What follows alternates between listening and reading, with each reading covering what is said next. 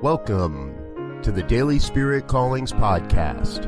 I'm your host, Robert Brzezinski, and I invite you to join me every day as we explore an affirmation, inspiration, and call to action for your life this day.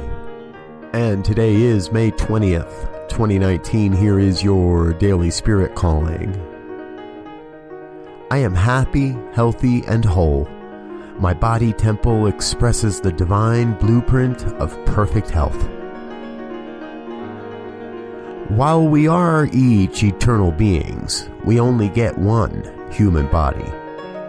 Your body temple is unique and perfectly suited for your mission on the planet. There exists within you the perfect blueprint of your temple. What you allow into your temple becomes the decorations and culture of your consciousness. Today, you are called to tap into your inner wisdom and study the blueprint of divine perfect health within you.